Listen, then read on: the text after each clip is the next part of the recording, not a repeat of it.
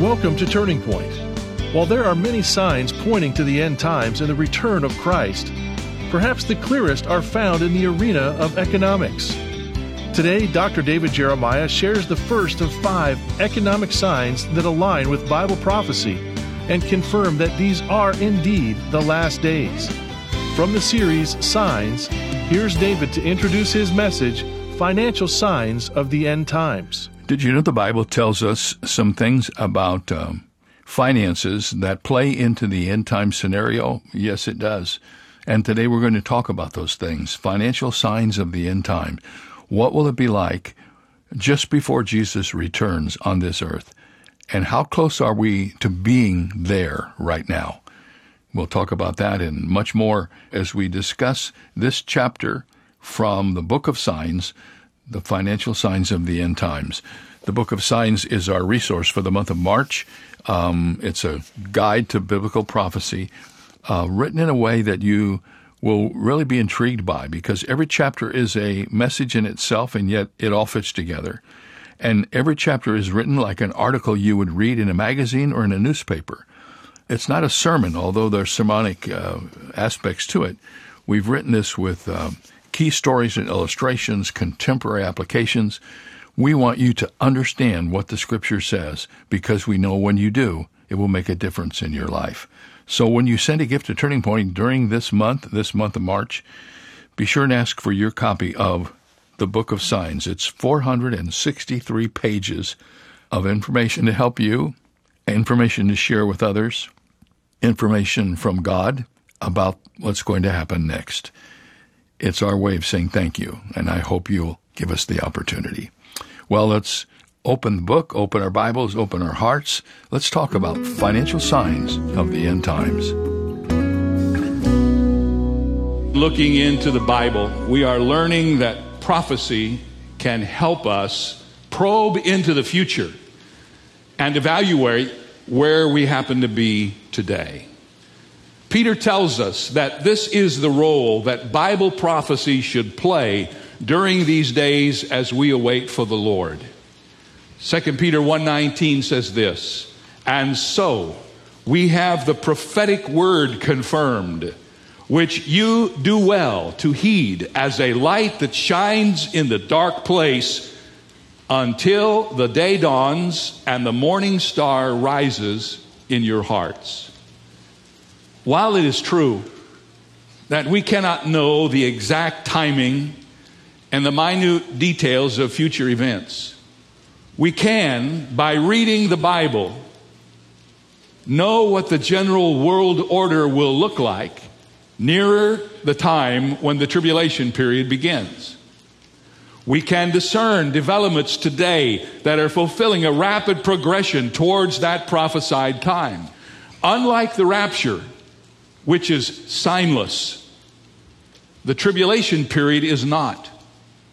And observers should surely be able to recognize its forerunning developments. Nothing needs to happen before the Lord comes back to take us to heaven. There are no signs that have to be fulfilled, yet we can know even about the rapture that it's drawing near because since the rapture begins right before the tribulation and we see the signs of the tribulation growing closer, what does that say about the Lord's return? It says it's time for us to lift up our heads because our redemption is drawing nigh. Now, if we are indeed heading into the time of Christ's coming, then surely, if I say to you, I believe that Jesus is going to come in my lifetime, certain things ought to be true on this earth that are unusually connected with the prophecies concerning the future. If we are moving toward a one world economic system, then what should we be looking for as we watch the developments in the story of what is happening on earth? Today, I want to show you five financial signs that will signal the end times and the coming of Christ to take his church to heaven. And all five of these signs are more than observable in our world today. First of all, the proliferation of global technology. We have read from the 13th chapter of the book of Revelation the scripture that tells us about the coming of the Antichrist and the false prophet and the mark of the beast. But I want to read these verses again. Revelation 13, 16 through 17 says, And he, the false prophet, the Antichrist, causes all, both small and great, rich and poor, free and slave, to receive a mark on their right hand or on their foreheads and that no one may buy or sell except one who has the mark, the name of the beast, or the number of the name. When the false prophet requires the worshippers of the Antichrist to be permanently marked in order to buy or sell, to carry on commercial trade, it will be necessary at that time for there to be some way of controlling and monitoring the response of those who take the mark. Up until the last decade, that might have seemed like something out of a science fiction book. But today it is no longer a stretch of one's imagination to see a system in place that could monitor and control the conduct of the citizens of the world.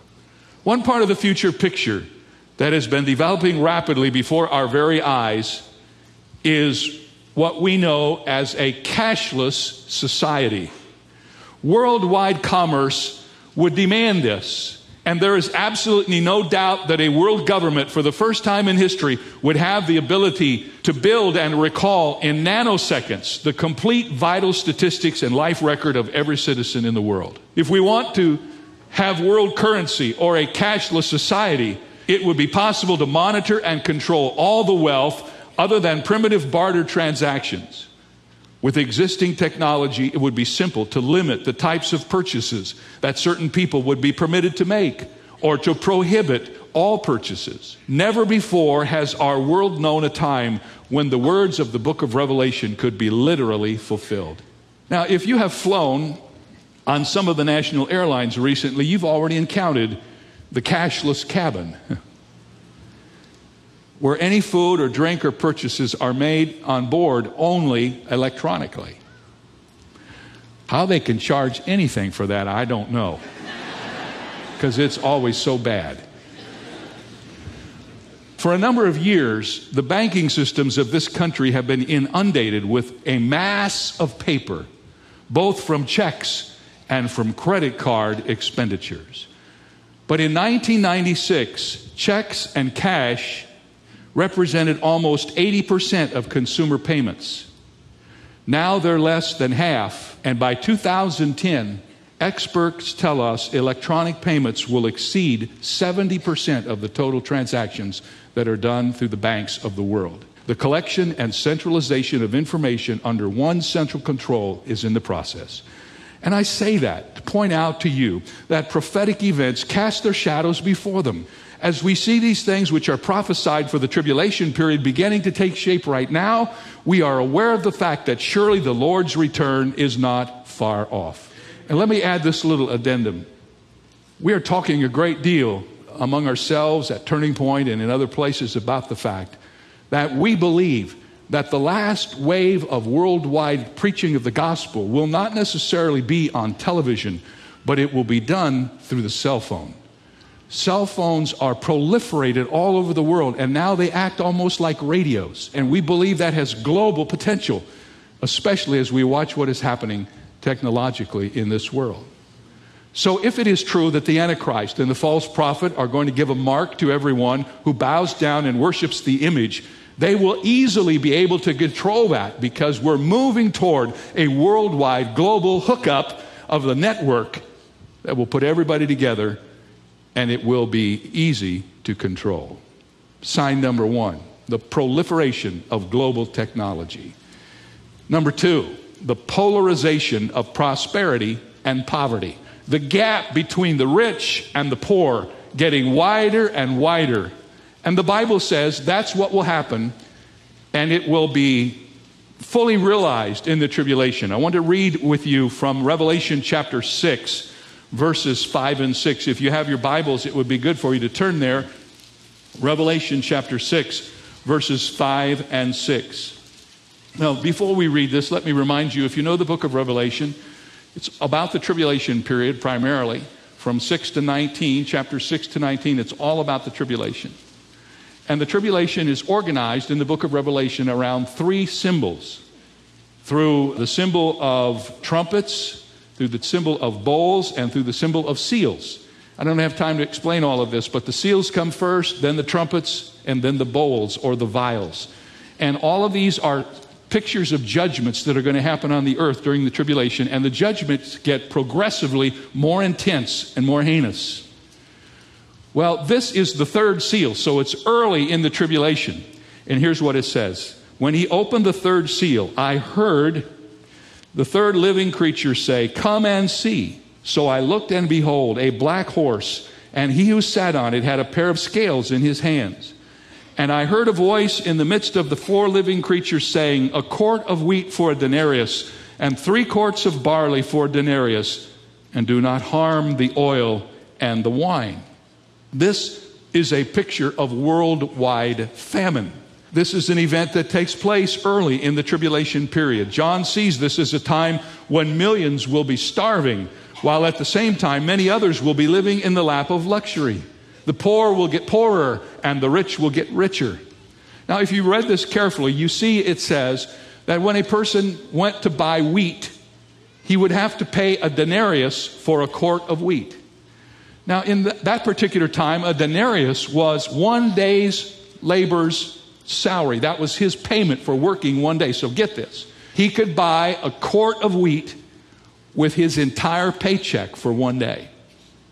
If he wanted to go to a cheaper grain, he could buy barley. He could buy three quarts of barley for a denarius.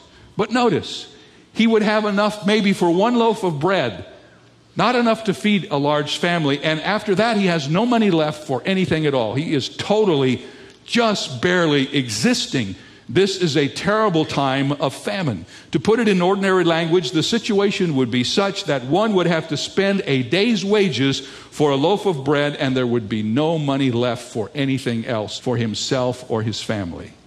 Now, Revelation makes it clear that the economic collapse and famine that breaks out during the first half of the tribulation will not be universal. One group of people will be exempt from this horror. As the masses endure runaway inflation and lower quality food, the super wealthy will enjoy a temporary reprieve from this time of judgment. At the end of verse 6, we read, Do not damage the oil or the wine. This means that while the basic staples of life are being decimated, the oil and wine will go untouched. Food will be so expensive that only the very wealthy will have enough. Famine will relentlessly hammer the middle and the lower classes until the middle class totally disappears. The vast majority of people will wallow in misery, but the rich will continue to bask in the comfort of their luxurious lifestyles. The world will be radically divided among the elite haves and the mass of the have nots. This will make the suffering of the have nots even more unbearable as they watch the privileged few indulge themselves in luxury. The Pew Research Center reported that the leading story in the news hole, or topics covered on television news airtime, was dedicated to the economy. Now, watch carefully. More airtime was spent on the economy than was spent on H1N1 flu and vaccine shortages. The time distribution between the economy and the swine flu was four to one four times as much time spent on the economy. Now, the story that was driving the economic coverage was the furor over the unfair distribution of wealth in the current financial crisis. In particular, as summed up by CBS's Chip Reid, for the titans of Wall Street, it's like the recession never happened. Less than a year after the big banks helped cause the financial meltdown, they're on track to pay out a record 144 billion in bonuses Additionally, news of the average 400,000 in personal perks for these executives led the government to respond to the uproar by ordering compensation packages at rescued firms to be cut back drastically. And however much we may feel this financial crisis has touched us in this country, they are not comparable to the financial pain of the rest of the world. 2006, the United Nations published the results of the first ever comprehensive study of the distribution of the world's wealth among the households of the world. Now, according to the study, wealth is the measure of income, assets, debts, land, and other tangible assets. Data was gathered from more than 38 countries. The report showed the following more than 33% of the world's wealthy live in North America, 27% live in Japan, 6% in the UK, 5% in France, and half the world's adult population own barely 1% of global wealth. The United States of America, certainly not the most populous nation in the world, controls and owns 33% of all the wealth in all of the world. Now, this is in line with what the Bible says. And just so you don't think I'm heading in the direction of some modern politicians here, let me add that while the top 10% of the U.S. population owns 71% of our wealth, the bottom 40% of the population owns less than 1%. What are we seeing here? A huge polarization of wealth. The poor and the prosperous with a measurable gap in between that is growing wider and wider every day. Now, this is in line with another passage of scripture in the book of James. James chapter 5, verses 1 through 6 is a very interesting portion of scripture that has something to do with the last days. It actually says so in the text. Here's what it says Come now, you rich, weep and howl for your miseries that are coming upon you your riches are corrupted, and your garments are moth eaten. Your gold and silver are corroded, and their corrosion will be a witness against you and will eat your flesh like fire. You have heaped up treasure in the last days. Indeed, the wages of the laborers who mowed your fields, which you kept back by fraud, cry out, and the cries of the reapers have reached the ears of the Lord of Sabaoth. You have lived on the earth in pleasure and luxury. You have fattened your hearts as in the day of slaughter. You have condemned, you have murdered the just, and he does not resist you. The passage speaks of huge wealth inequalities in the last days. And it is in line with what is happening in our world today. We are seeing this gradually take place as we move toward. It's almost like this event, which is prophesied for happening in the tribulation, is pulling us after it right into the actual fulfillment of the thing itself. According to the first global wealth survey ever taken in 2006, the top 2% of the world's population owns 51% of household wealth, and the top 1% owns 40% of the world's household wealth. Poor get poorer, and the rich get richer just as the Bible says. And are we there, folks? If we aren't, we're awful close. the proliferation of global technology, the polarization of prosperity and poverty, and now the priority of oil and the Middle East. I'm not going to spend a lot of time on this one because when I was teaching what in the world is going on, I did a whole chapter on this, a whole message on it. But it's important enough for us to see it because it is one of these financial signs that is pulling us toward the tribulation. It comes from Ezekiel chapter 38, verses 10 through 12, Ezekiel's prophecy. Thus says the Lord God, On that day it shall come to pass that thoughts will arise in your mind and you will make an evil plan. You will say, I will go up against a land of unwalled villages. I will go to a peaceful people and dwell safely, all of them dwelling without walls and having neither bars nor gates, to take plunder and to take booty. to stretch out your hand against the waste places that are again inhabited and against a people gathered from the nations who have acquired livestock and goods who dwell in the midst of the land. Now, this is a prophecy about the war which is referred to as the Gog and Magog war. It is scheduled for times just ahead. Some think this war might take place before the rapture. Personally, I believe it will take place right after the rapture in the early days of the tribulation. Once again, either way, the war could take place within the next five years if we believe Jesus is coming in our lifetime.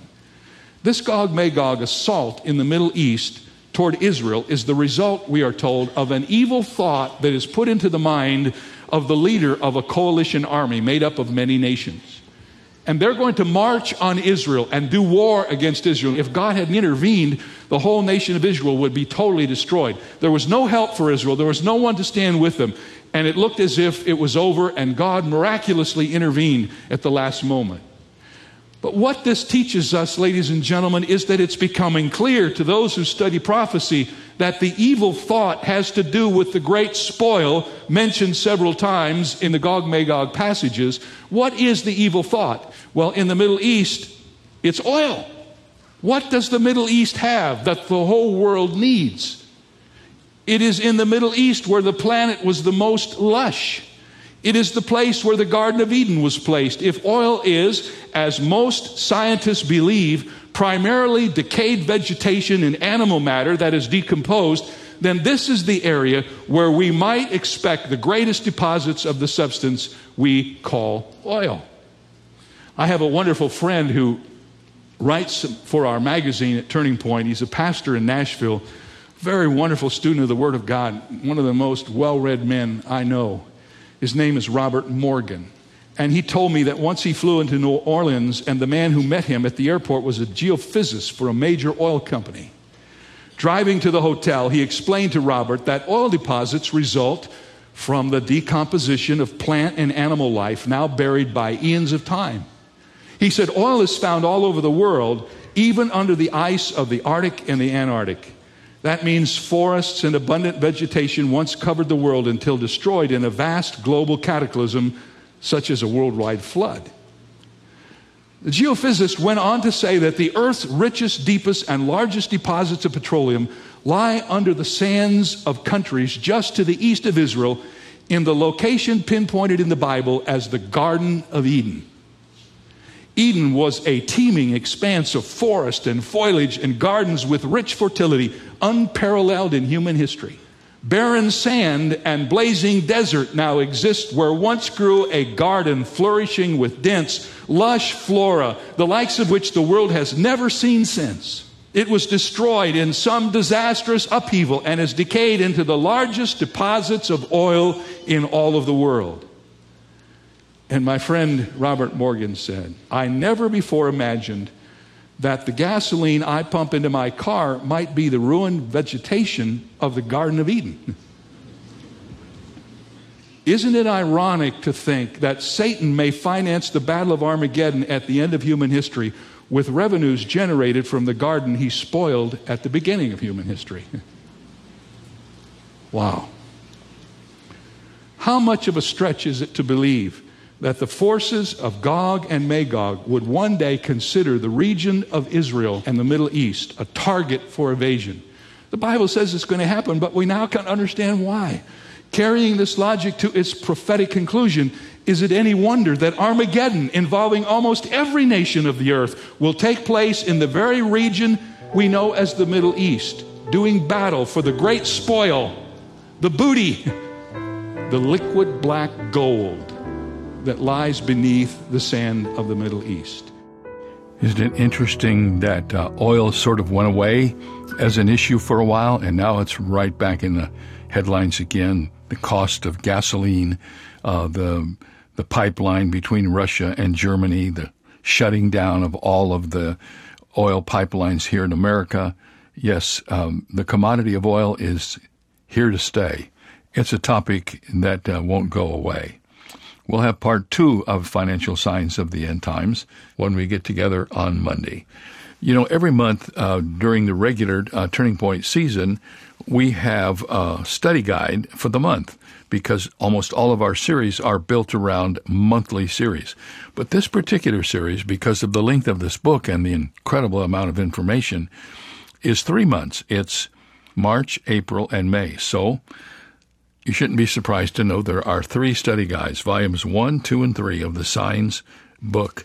And you can get each of these or all of them, and you'll be able to follow through for the next uh, part of this month and the next two months, and you'll have all the information that goes along with the book and helps you to do all the extra things that the study guides enable you to do. If you'd like to know more information about the study guides and the CD packages that go with them, if you want to order any of this, go to davidjeremiah.org. There you will see and uh, be able to follow the instructions for getting this material sent to your home. And then don't forget, uh, we want you to have this book. It's yours for a gift of any size during this month. It is probably, well, it is without question the largest, longest, biggest, most robust book we have ever made available to our listening audience. This is the month for you to get your copy. It's yours for the asking when you send a gift to Turning Point today. We'll see you next time right here on Turning Point.